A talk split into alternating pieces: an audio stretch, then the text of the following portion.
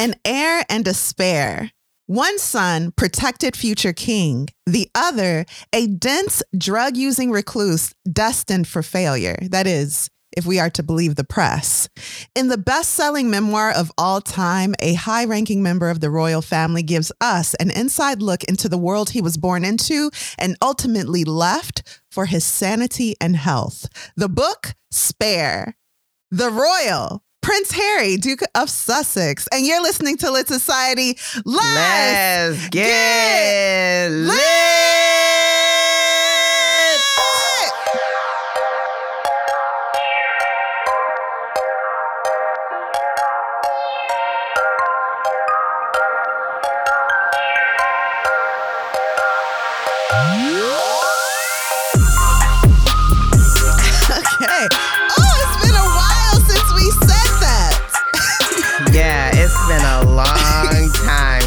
How do you feel? Back in the saddle. Mm. I- It's gonna take some getting used to it. We Yeah. have not recorded in a while. It's been nice. right?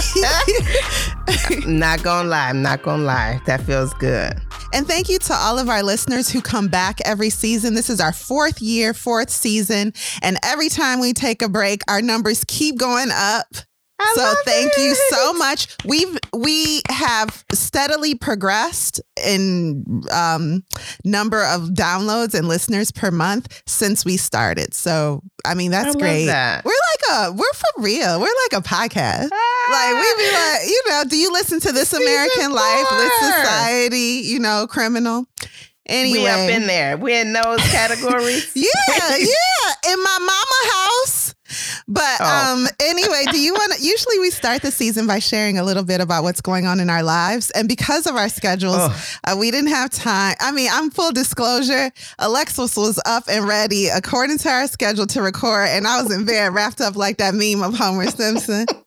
And she did it, dude. I said, what did she want all the way from wherever she lived? I don't know if we can tell your business. You can tell. You can tell. Yeah, so as Harry is running out, Alexis is running in. She live in Buckingham, y'all, and she has been living in the greater London area for a year, well, nearly a year. No, no. For how long? Uh, Four months. Almost. Yeah, about four months. Well, it's felt like a year to me. Um, but she is over there thriving, not just Mhm. surviving. You want to tell us a little bit about your um your new home? Yeah, you know, I am living in the English countryside, and I love saying that actually because the hills, the scenic views, the views, they're spectacular. And every chance I get, I record them.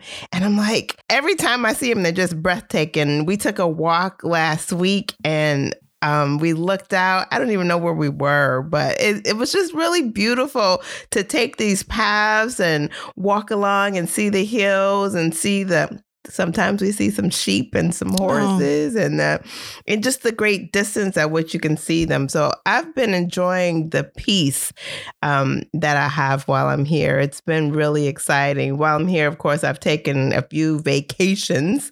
I flit. I fly, uh-huh. and that's been really exciting. And then I come back and land here. Um, so I'll, I'll be here for a little while longer, and then I'll head back to the states. But it's been quite enjoyable my time here. It really has been. So, like our author today, coming from um, a life where your schedule was not your own, where it was a lot of hustle and bustle, a lot was demanded of you, um, your own personal standard standards were not considered, uh, frankly, and um, your schedule was not molded to for for the for you to be successful.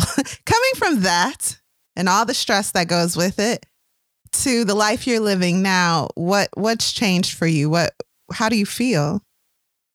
Oh, I feel at peace. Um, And you're busy. You're not just, you know, laying around. No. I have been busy. Um, Yeah. Besides the traveling, I've, I'm also taking some classes online. So that's been um, fun to do. I'm trying to learn a new language. Duolingo tells me every day you beat me en français. I'll be like, so? I be pushing myself to try to learn something now.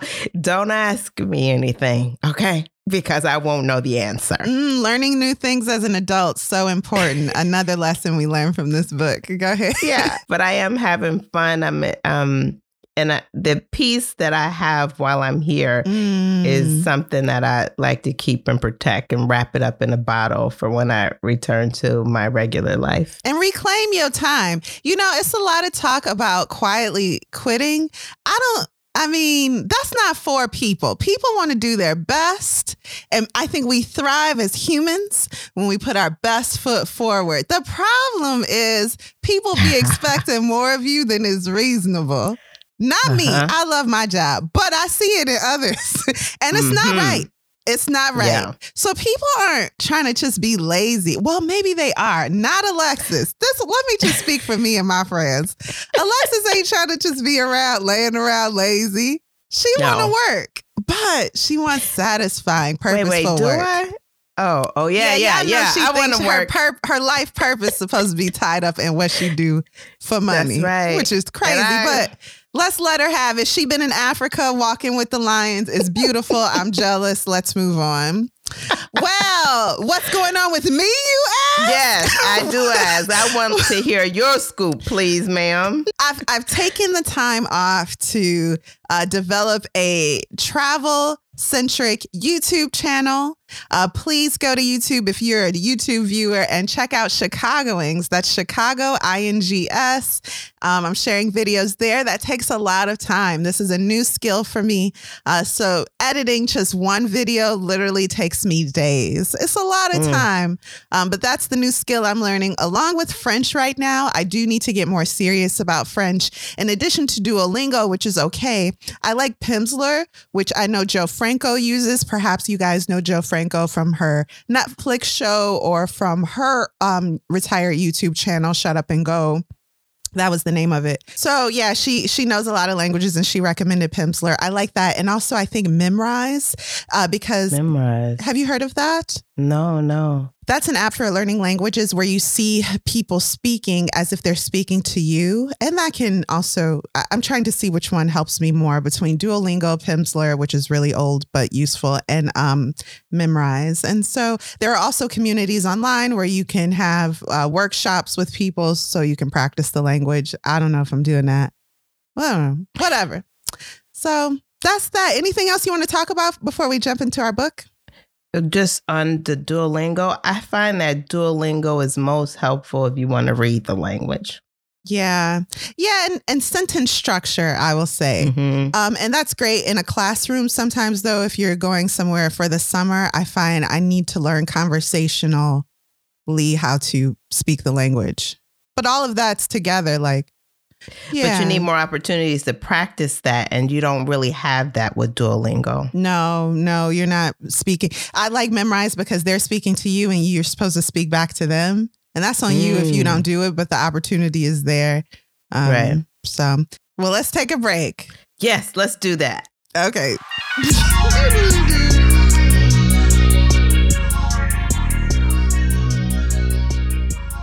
I'm getting people's opinion about the new Prince Harry book, Spare. Okay.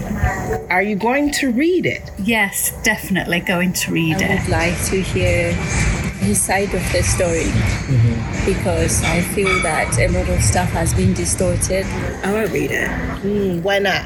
because, like others have said, it's just one sided. Because he's airing all his kind of problems in public rather than keeping them to themselves. It's one sided, it's not two sided story, and so you only get one person's opinion and how they saw it happening. Okay. So, What don't you think one person's opinion matters? uh, I do think his opinion matters, but I think it should have been done in a closed room. Ah, okay. Will you be reading this book? I won't be reading it, no. Why won't you read the book? Because I think it's a private affair between him and his family. Hmm. Do you think it'll be sharing too much personal information? I think so, yeah. You don't think it'll be more about himself than about his family? Well, not having read it, I wouldn't know, but I think it's more about Sarah Grace. I feel maybe he's fallen in love with the wrong person, oh. unfortunately. Okay. But that's what love is all about. It's trial and error. Okay. But I do feel they're very much in love with each other. Okay. But maybe she's not the right one for the royal family or the person they would have picked. Do you think the book, and I hear there's a documentary out there, do you think those will have an impact on the royal family and how it affects their relationship? Of course it would. Yeah. because um, he has basically said things that were never known by people outside of the palace. Yep. Um, I think it'll be bad for the family. Do you think they'll recover from it? Or do you think he'll be shunned? I think it'll stay with them. Harry keeps saying the ball's in their court and in the royal family's court, and that he would like a relationship back with his father and his brother. Uh-huh. But I think maybe it's gone too far. And we're back. Alexis, Hey! Alexis, is there anything you'd like to share about our author, Prince Harry, Duke of Sussex, before you dive into his story? you know, actually, no, because there's so much in this book um, about the author. So I won't really go into that. But I will say that the publisher claims that this memoir is the fastest selling nonfiction book ever with 400,000 sales on its release day. The only other book to beat it was the Harry Potter titles. Oh, that's so interesting. I saw a list of memoirs, and this was at the top by far.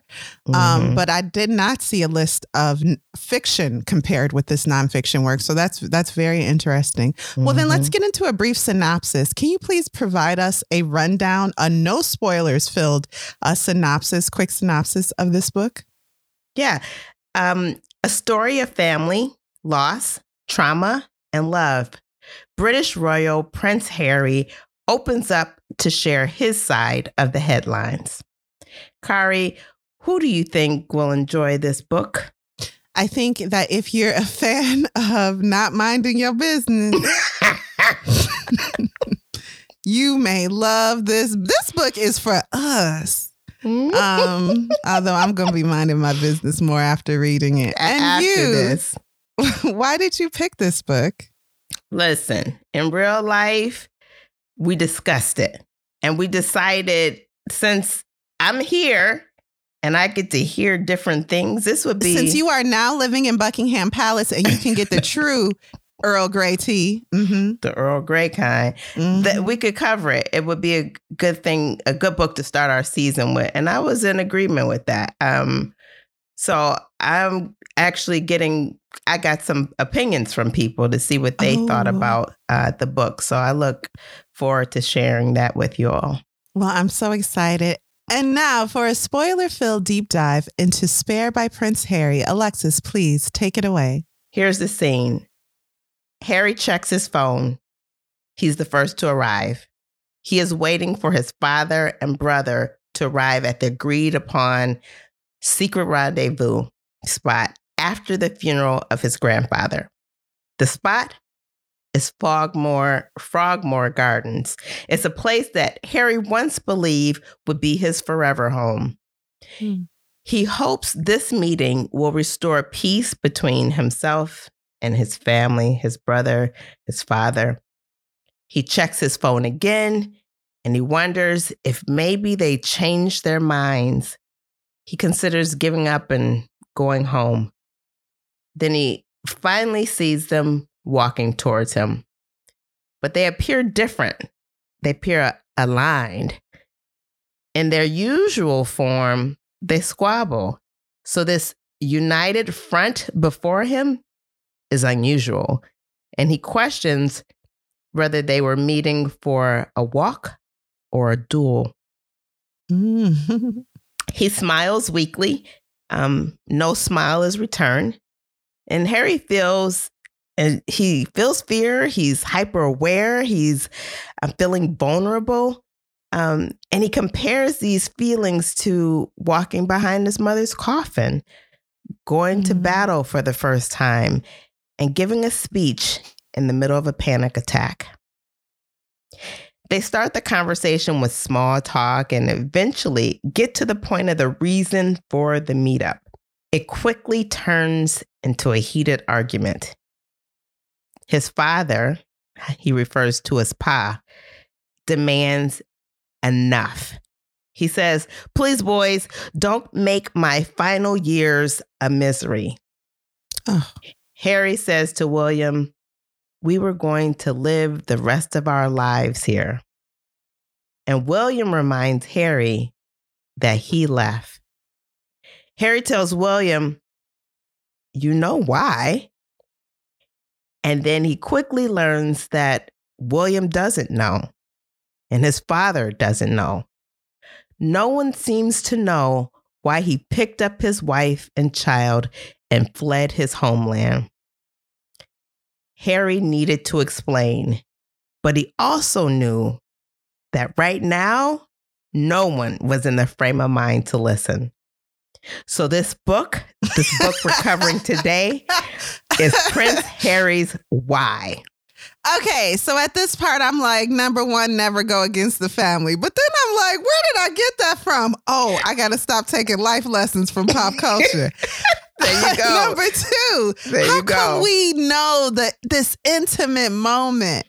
And then number three, I'm like, oh, this is Harry's revenge. I'm ready. Not the Harry's what you say that, Harry? Tell us. Tell us. Let us know. Harry's no, but um, this was a really intimate moment, and he does discuss this later on. But I forgot he just came out, out of Oprah House, so he had he had already filmed and pu- allowed to publish this interview with this tell-all in- interview with Oprah, where he was saying some things, and then he showed up at the house like, "Hey." So early in the book, Harry tells us that he remembers landscapes, he remembers geography, he remembers architecture.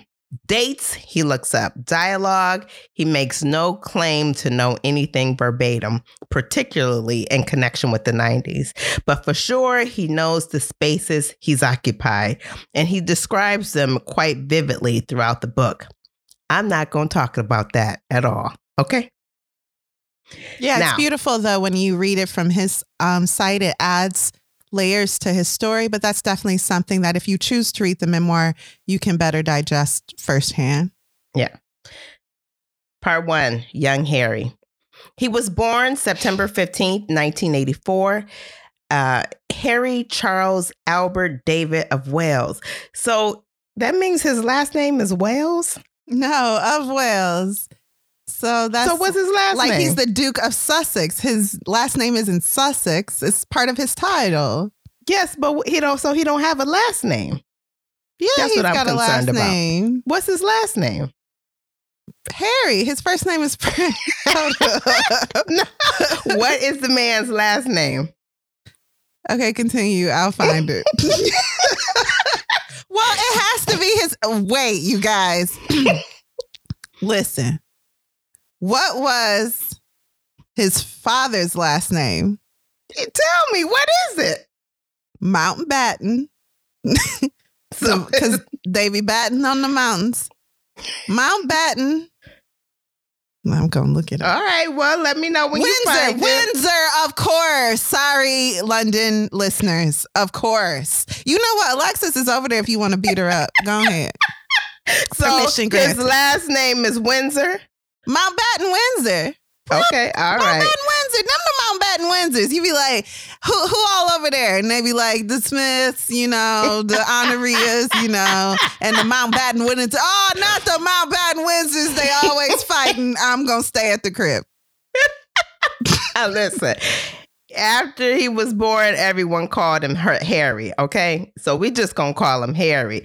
In the book, his brother called him Harold, and he called his brother Willie. I'm not gonna use those titles because I only know Prince Harry and Prince William. Okay, I'm gonna keep it official. So as the story goes, his father allegedly said to his mother after his birth, Wonderful, you've given me an heir and a spare. My work is done. And then he went to his girlfriend's house. True story. True story. That's what that's word on the street. Not only did the press refer to him as the spare, but his father, mother, grandfather, and grandmother referred to him as a, um, them as the heir and the spare. And he says there was no judgment about it, no ambiguity about it. He was the shadow, the support, the plan B. And he says he took no offense to that, and he felt nothing about the term. He knew who he was and who he wasn't. And he was proud of that. Wouldn't wouldn't you be proud to be someone who your family can rely on if in time in a, a desperate time if necessary? He said even if um like uh William needed a kidney or some Mhm. some bone marrow, the idea was that that's what Harry was for. And I thought gross, but then I thought oh that's family. no, I don't know about that. I don't know about that because that that's because you're the oldest.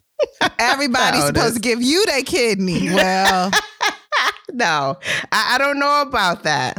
I don't know. I don't know about that because that's that's his job now. That's officially who he is, a replacement for his brother, the spare. Mm-hmm. Uh huh. And then to be treated as such. Okay. Anyway, let's move on. On August 31st, 1997, his mother, Princess Diana, died. Harry was 12 years old. When his father came to his room to tell him, he said, Mummy's been in a car crash. She was quite badly injured and taken to the hospital with a head injury. I'm afraid she didn't make it. Harry didn't cry. His father didn't hug him. He wasn't shown, um, his father never showed uh, great emotion. He wasn't good at showing emotion. And so this was no different. Harry oh, acknowledges. You, oh, you guys. so he didn't show he didn't show physical compassion. That wasn't something that senior members of the royal family ever did. Um, in this moment, though, it is very tender, and I would say for me reading it, I felt like the love he had for his son really poured through. He was devastated for his children.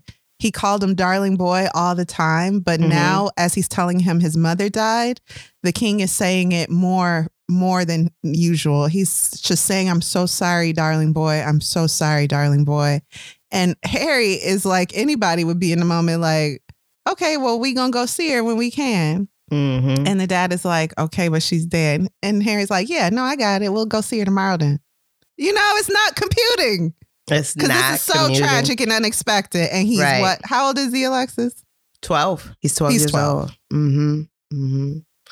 Um, so Harry cried only when her coffin was lowered into the grave.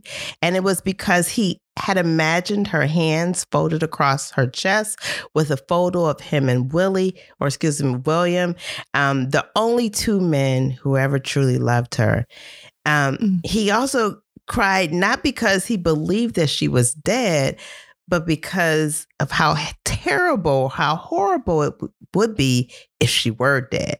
Because in Harry's mind, his dear mother had gone into hiding because of the paparazzi's constant harassment.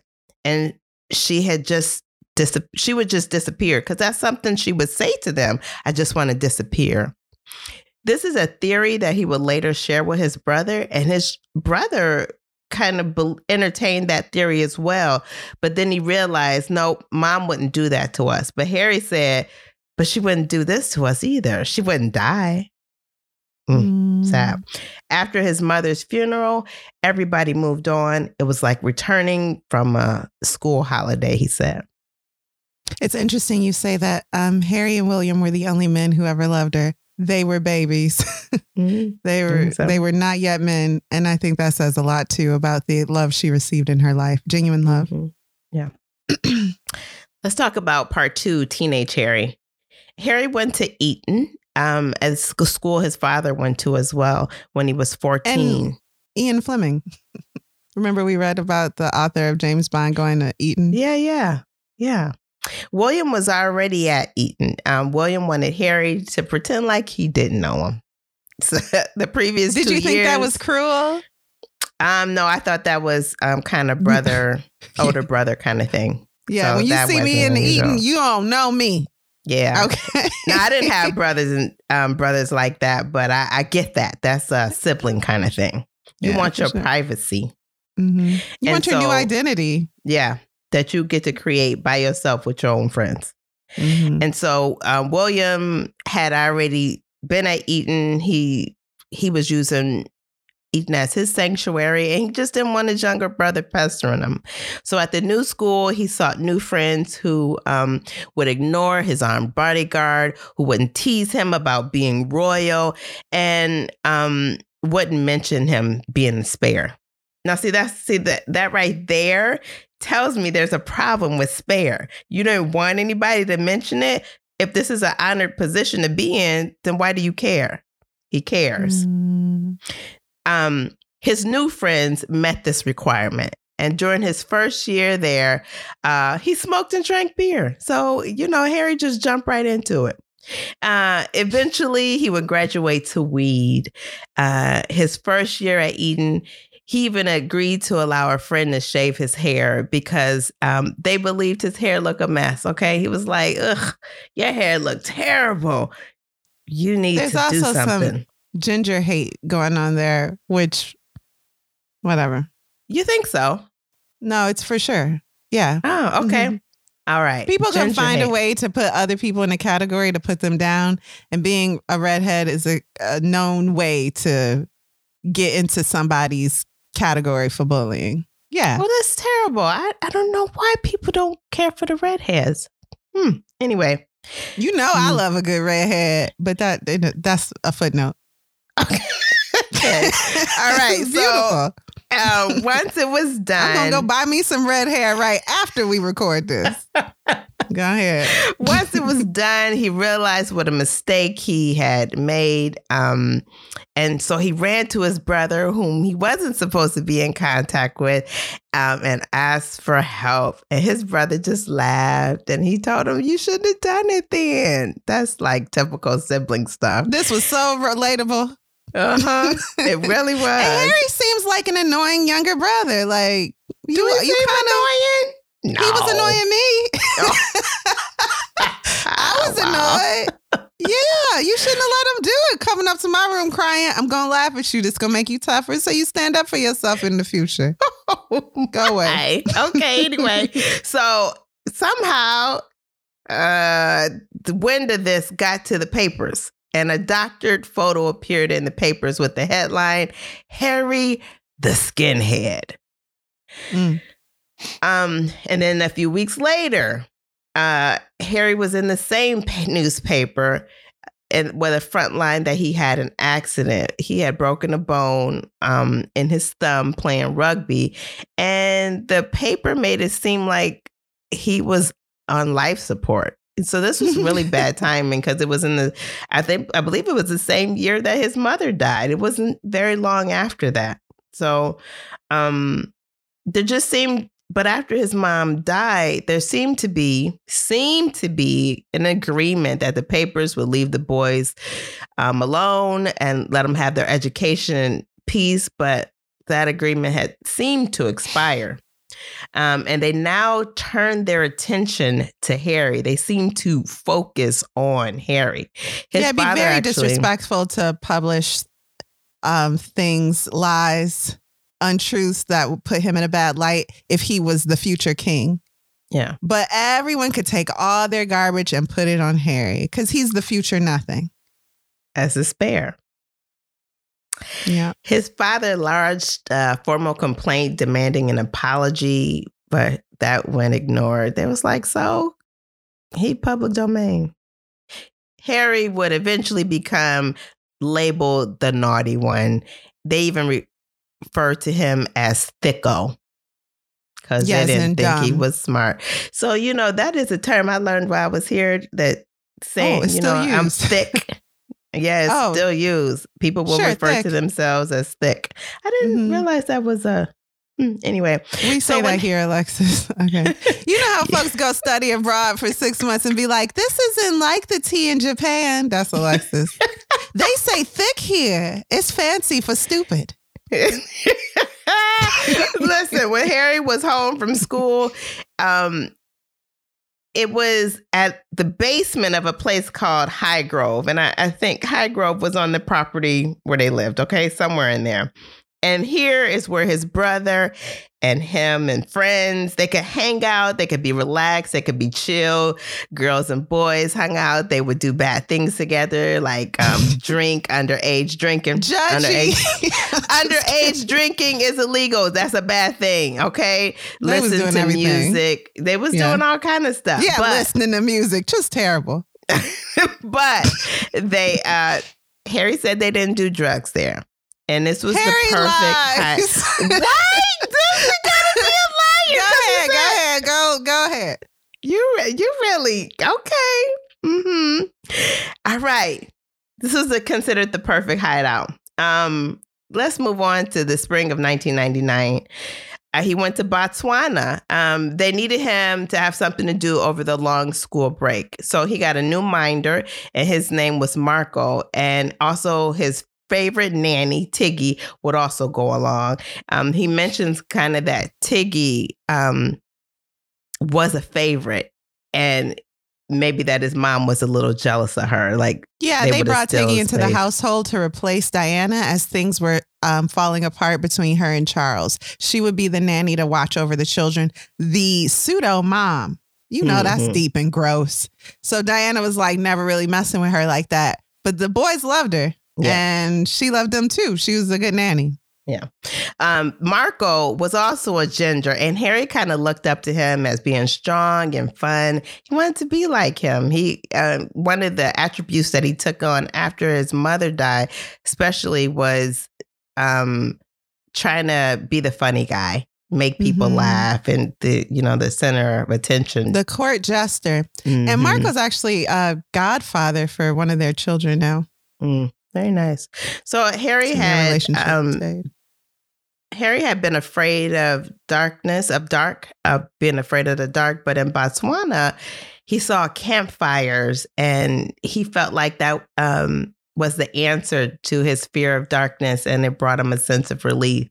And while he was in Botswana, he saw a leopard come by and he walks towards the leopard. And of course, Marco is like, you know, get away from that thing. Uh, but that leopard for him represented a sign from his mother and it was like everything's gonna be all right.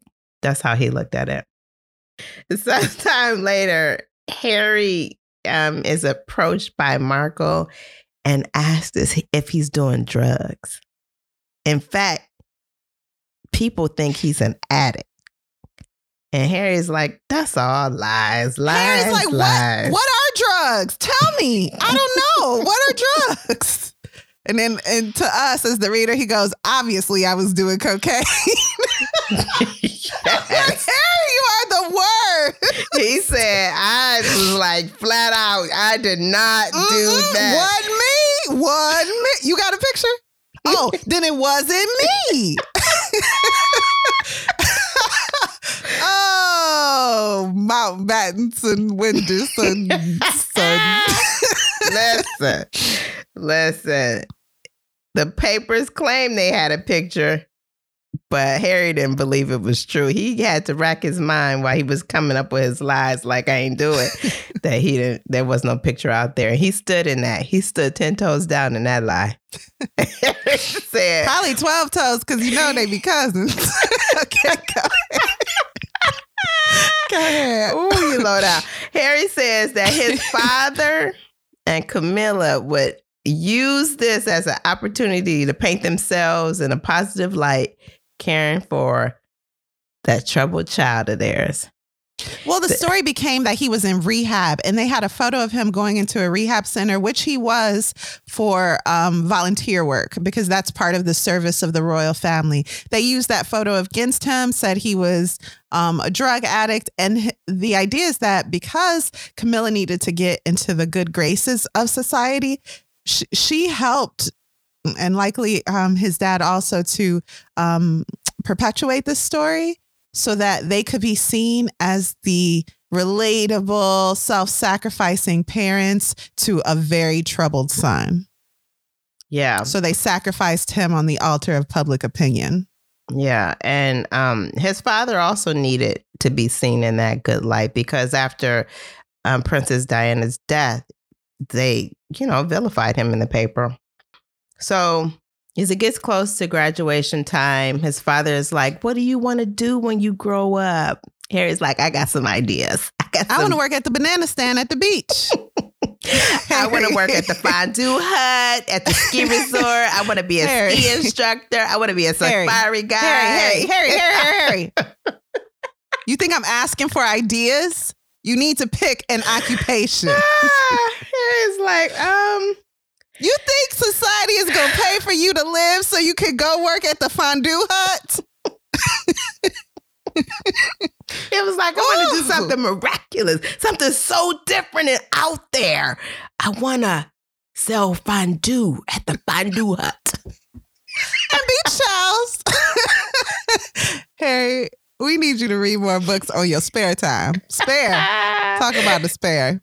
Well, as you know, people didn't think Harry was very smart, so uh he eventually landed on the idea of going to the army. He said he could connect with that because as a child, he played with his military toys of military and that kind of thing, army toys, soldier toys. That's what they're called, I think. But that wasn't the only reason he wanted to do something noble. Yeah. He was sick of seeing being seen as the mess up, the dumb one. And he was Mhm. like, one thing I can do, I can train. I can I can give myself to the army to turn me into something useful for my country. I love Mhm. my country. I love my family. I want to make them both proud. So there's some nobility there. Yeah, and he did.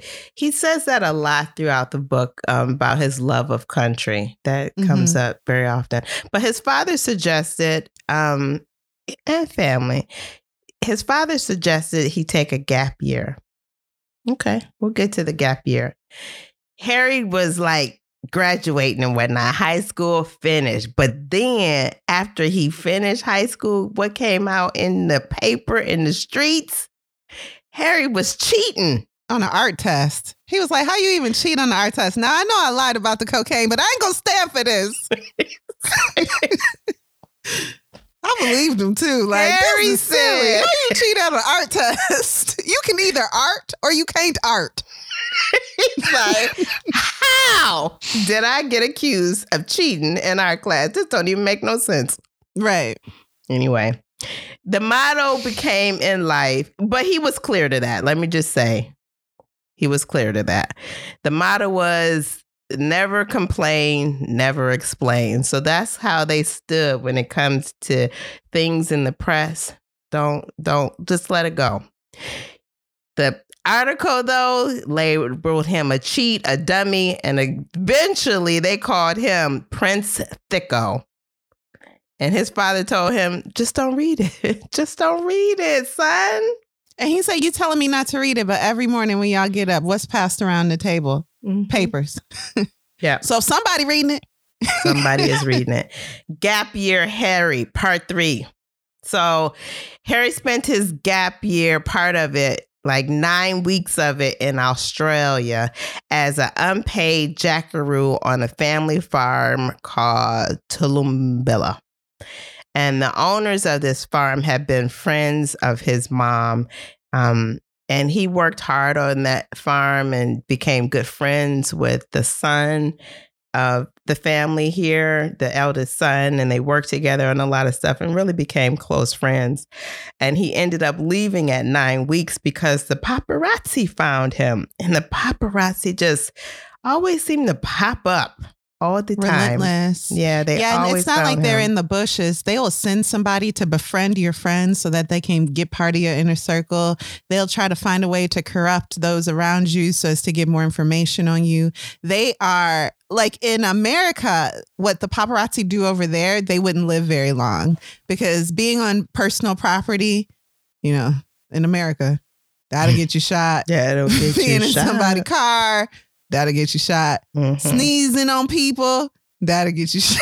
Oh you what's can't do what y'all there? do over there over here. What's, what's going on over there? They- Talk to me after. You ready to come home, Alexis? Because that sounds like it is. Yosemite Sam uh, over here. Go ahead.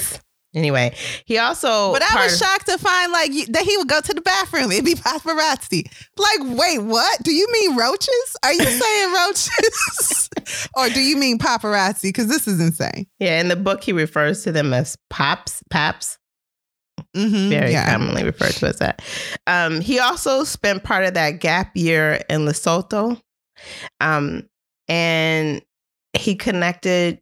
I think this is where he met um, Mike and Teej. Is this where he met them? Oh yeah, they were like his play auntie and uncle. Yeah, he, He really, really loved, loved them, um, and valued the relationship he had with them.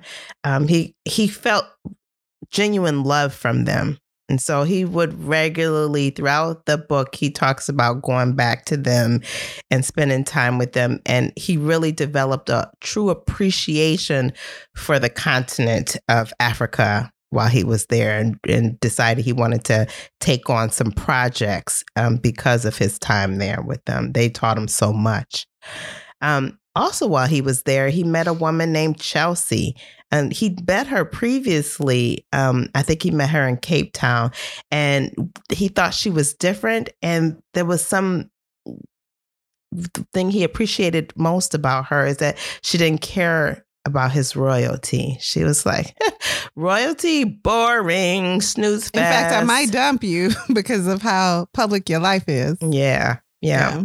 Um, but he he really appreciated this woman um, early on. At this time in his life, she was um, a treasure to him, and they would have an on and off relationship um, over the years. Yeah. Eventually, he would go on to the academy, the military academy. Uh, he took the entrance exam, he passed. Uh, he said the test was mostly about psychological toughness and leadership skills. And he felt like the um, army was looking for people with him, like him, people with unresolved grief, people with psychological trauma. Uh, Come to the yeah. army. Mhm. Yeah. And I, I don't think And if that's you far ain't from the truth. we'll damage you.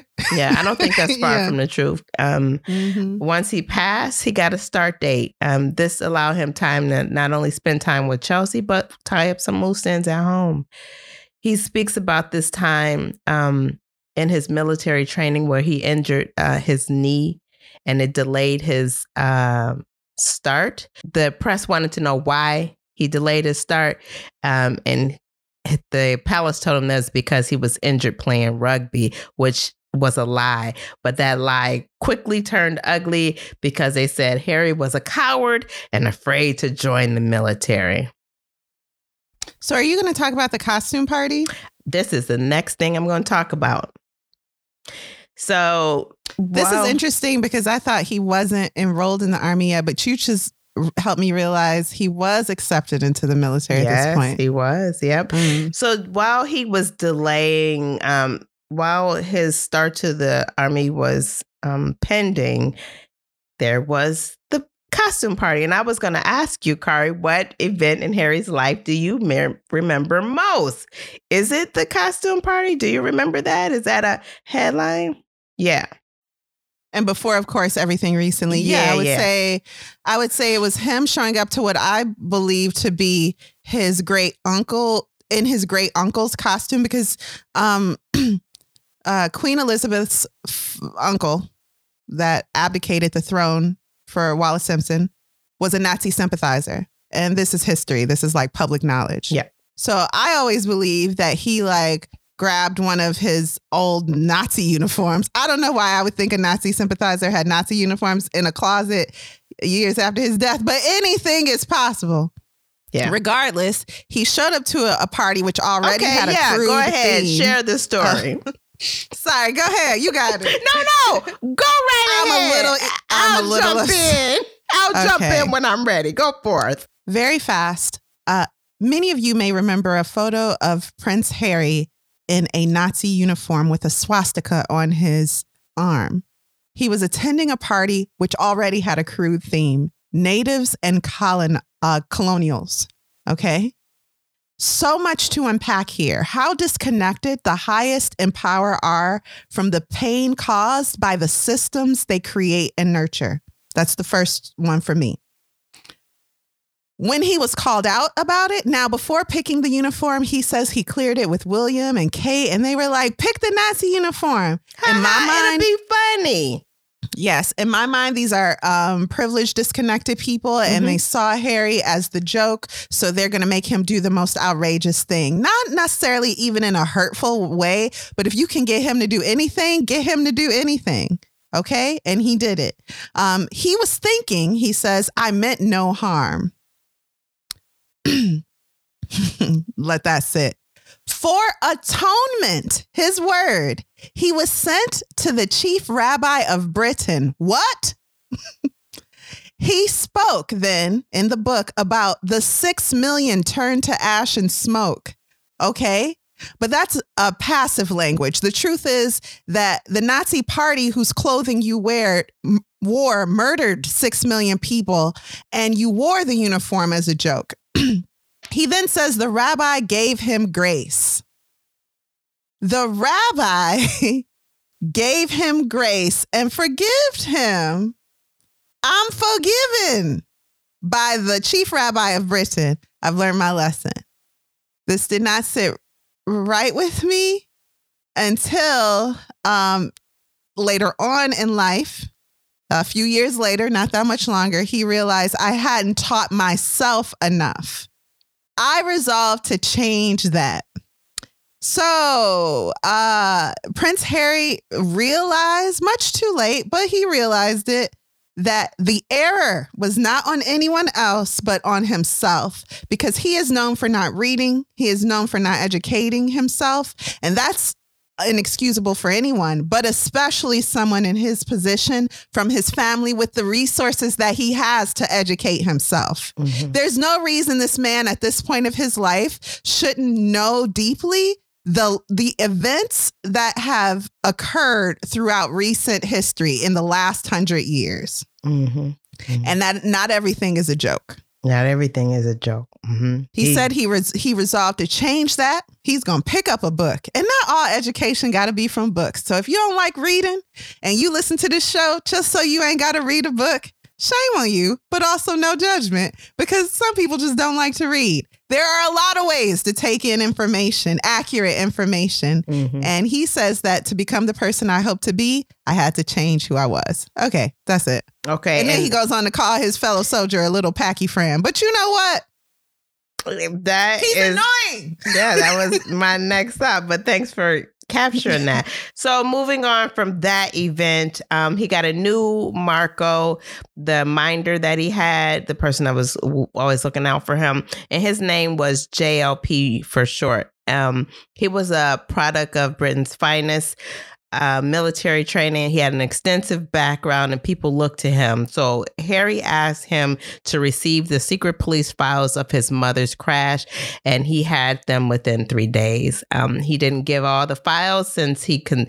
Um, JLP didn't give him all the files because he considered uh, some of them challenging.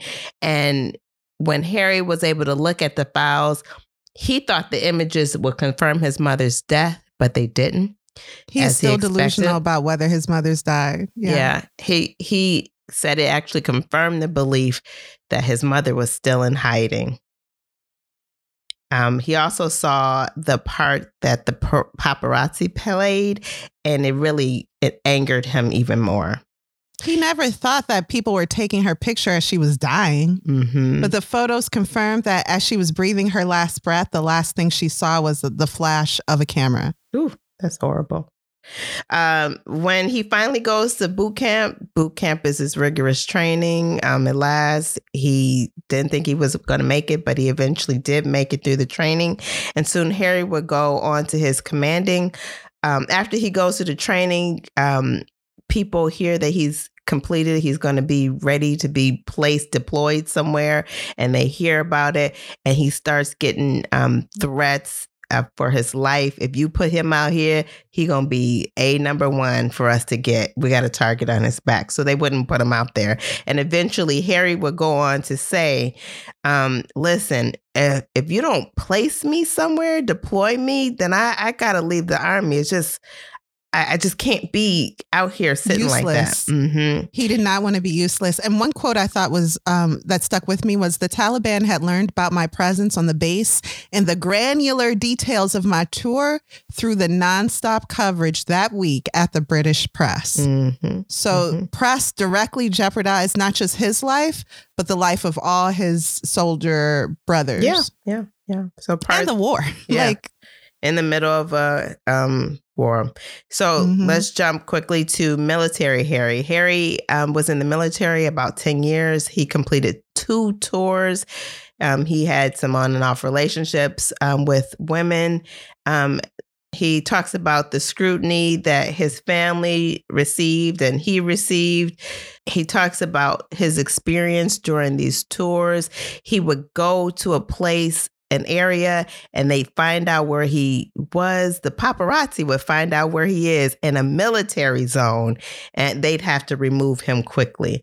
So he did that tour. He'd then do a second tour, and again, the paparazzi. Well, you can't really know where somebody is when they're in the air, but there was a. I can't remember what the reason why he left the second time, but he was eventually he eventually left the second tour, but he did serve ten years. Two concerns were, were that if the Taliban or any enemy knew where he was, it jeopardized the lives of everyone around him. And then secondly, if if he were to die, that would be a national upset. So they need to allow this man to risk his life without any real risk that he would die. Yeah. And that was like impossible. So people didn't you, you don't want Prince Harry to die on your watch. Yeah. you in the army, like what's gonna happen to you? Yeah. So he left the army. And once he left the army, he really went into really a depression. Um, uh, at this time, he started to seek out a therapist because his emotional state was very fragile. Um, he had a panic attack in 2015. His brother laughed and suggested that he get help, and he did seek help. Um, one of the therapists suggested that he had PTSD, um, and his PTSD started from the death of his mom. He also um, took on meditation. Um, he also used psychedelics and he also decided that he wanted to help people. And that is when he came up with the Invictus Games. Um, and he also did work in Africa. I was gonna say you said Harry laughed. Harry was very William. um William. I'm sorry, William.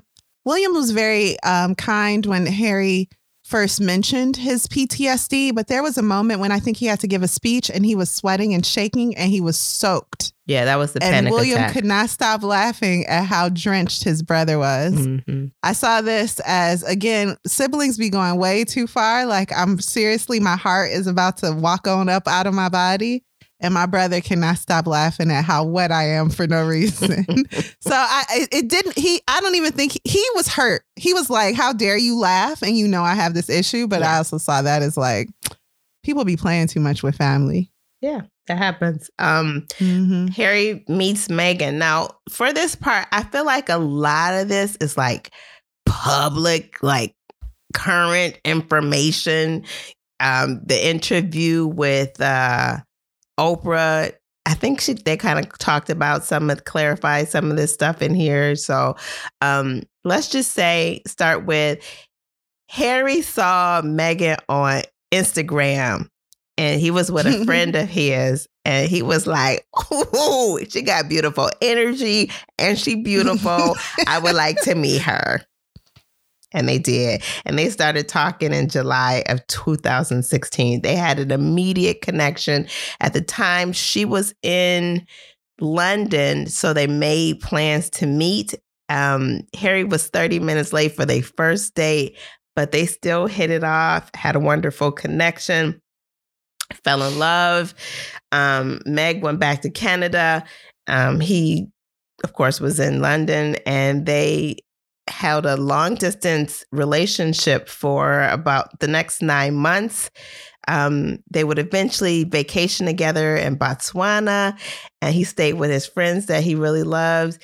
And in the few days that they were together, he just knew he loved this woman. One time he dropped his phone while he was spending time in Botswana in the water Water in the in swamp in or the swamp or something. Yeah. So he lost his phone and he decided he was like freaking out because he and Meghan had been in communication like all the time. And so now there's this gap. He can't communicate with her. He doesn't have her number, but he knew he had given the number to one of um, his friends that um, picked her up. And he, um, the friend's like, well, just write her a letter and I'll take a picture and send it to her. And so that's how they communicated. But um, is there anything in particular about this time of them that you want to talk about? Because I'm going to wrap it up. It's very cute. Uh, all of it is very, very, uh, it's very cute. That's all I can say. And it seemed that right away there were some Americanisms versus Englishisms Yeah. uh, that made her annoying to the family. Now Harry already annoying. Now he bringing this annoying girlfriend that want to borrow your lip gloss while we at an event. She was like, "Hi, meet." He was like, "Hi, meet Kate. I love Kate." And so she was like, "Great, I love Kate too. Kate, can I borrow your lip gloss?" and Kate was like, "Pause, huh?" like this is not appropriate. And then Kate forgot something one day, and Meghan was like, "Oh, don't worry about it. It's just um baby brain. It's your hormones." Mm-hmm. Y'all, they had to have a sit down dinner about it. Kate was furious. She said, "How dare you mention my hormones?" You don't even know me. I understood this so well because Americans are so informal and so lax. And I saw on Twitter people were like, oh, why would you ever borrow someone's lip gloss? Y'all, she squeezed it onto her finger and put it on her lips. Like, that's so basic. I, re- But I remember the future queen of. England might not like that. No, right, right. Now you know what lip gloss she wears. And that's that should be protected information for her. That's a lot. Uh-oh. It's a lot. oh wow, not protected You know? Yeah, then you gonna be selling it as the K- Princess Kate No. lip gloss. Ain't No. nobody got time for that. Meghan don't care that much now. She just needed to Uh, fix her Kate don't ashy know that lips. this is an American. She'll do anything. She's an actress. it, yeah, it, it really though there were some cultural differences. So because when she initially met the family, everybody seemed to like her. Love her. Yeah. Yeah, um, and And it then she started opening her mouth and going, "Hey, y'all see uh that latest episode of so and so?" Everybody was like, "You need to." Not like us so much. How you gonna come in here liking us more than we like each other? And- Get out. yeah, and then of course she was very popular. Um, yeah, Just in the like press. in the press. Oh, press. then people really hated her. mhm. Yeah. They hated her Mhm. and they loved her. They had a love hate relationship with her because they would say really positive things and they would say really hateful things about her. And that made all the difference in the world. So, Mhm. Um, and as they're feeding or someone's feeding lies to the press and the press is regurgitating these lies, people just believe the lies. And there was this story that Meghan made Kate cry, and Kate was like, Oh, I'm sorry because I made you cry. And Meghan was like, Thank you. According to Prince Harry. and it's like, well, why aren't I you? still don't. Go ahead. Because she still don't like her. Like, Kate just don't like her. and you don't gotta like her. So I ain't gonna fight for you.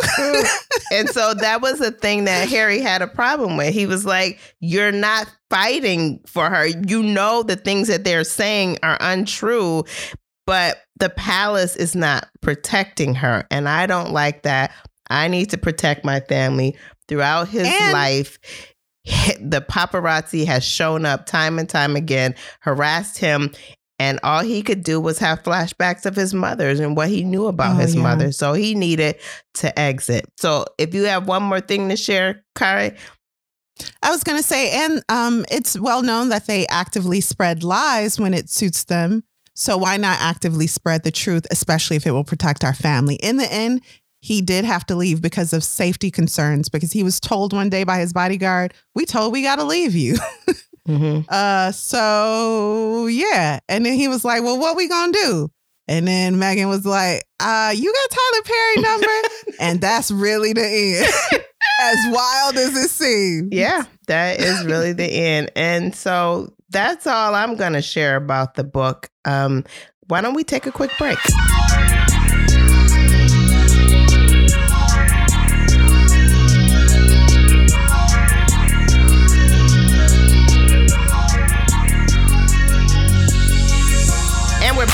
So, Kari, what is your final verdict and would you recommend this book?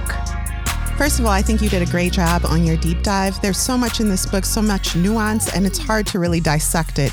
A lot of the press I've seen about this book is uh, why can't Harry admit that he's the problem sometimes instead of blaming people. You guys, I really want to know if you read this book, do you feel like um, Prince Harry blames his family, William? We put out a poll on Twitter, and the question is if you read Spare, please share who you think Prince Harry sees as the villain in his life. I cannot imagine anyone reading this book and thinking Prince Harry hates England or his family. Who's the clear villain, Alexis? He, he obviously hates the press and what they've done to his family obviously. So in this uh, poll that we put out, 10.3% said Prince William, 10.3 said his entire family, 3.4 says baldness. Yeah, Harry is so shady. when he first introduces William, he's like his alarming baldness, much advanced than much more advanced than my own. but 75.90% clearly see that from his birth until today, he sees the British press as his enemy in life. After reading this book, I see the same. And I also sympathize with him on another level. Um, he did not choose this life. Um, he definitely has some ideas that I wouldn't agree with, but he's another, that's any memoir, that's any other person. Um, however, his choice to leave his home, everything he's ever known, to start a new life, um, like that hummingbird in the end, uh, which you'll understand if you choose to read it. I understood it. Um, there's a code mm-hmm. between him and William that whenever they are joking with each other, the jokes stop when they say "on mommy's life." And there is a argument mm. at the end of this book that is just heartbreaking because William says it's clear that William is torn also. Like life can't be easy for William either. Right. And Harry, to me, is not saying that his family is unloving. Um, I, I, didn't realize how much he loved his dad and how close they were, uh, which I really got in the book from all these dearest dear boys. And his dad loves him. He, everybody loves him. Actually, he's and, annoying. He's the annoying little brother that everyone likes, but he is annoying. I don't think he's gay. and he makes bad decisions and he does drugs. Listen, All but true. everyone loves him. Mm-hmm. Um, and he's very considerate. He's not just um, entitled uh, fool. He's not that. He he is a considerate person. It seems when he talks about ex relationships, ex girlfriends. I thought the way that he talked about his time with these women was so respectful and um, so honest. At least he's not speaking for them. He's talking about how he felt in those moments, and he's not divulging a lot of sensitive information, um, which I liked. Uh, in the end, his family is very upset because he went to the media, which is also classless. And he's like, the things you do in private with the press, I'm just doing out in the open. And I understood that also. All of it is icky. I hate family talking about family, um, but I got his need to do so because his family is also a corporation, a company, a firm. Um, so my final verdict, I entirely love this book. I would recommend it probably in like on Goodreads, probably not in person to people because it's really your choice if you want to read this. Um, it's a memoir and I don't want to be the one that recommended it to you. You might be like, oh, there's too much drama. I don't know. People are, yeah, everyone has their own opinion, but I loved it. 10 stars, 10 out of 10. Highly recommend. And I would read this book again. What about you, Alexis? What did you think of Spare? Yeah, so I really um I did feel for Harry and I truly understood the thought he said where um he talked to Oprah. I talked to Oprah publicly, but y'all were doing stuff inside and not telling the truth, well, but not being truthful about it. I mean, you got family members contributing. You got people closest to my grandma.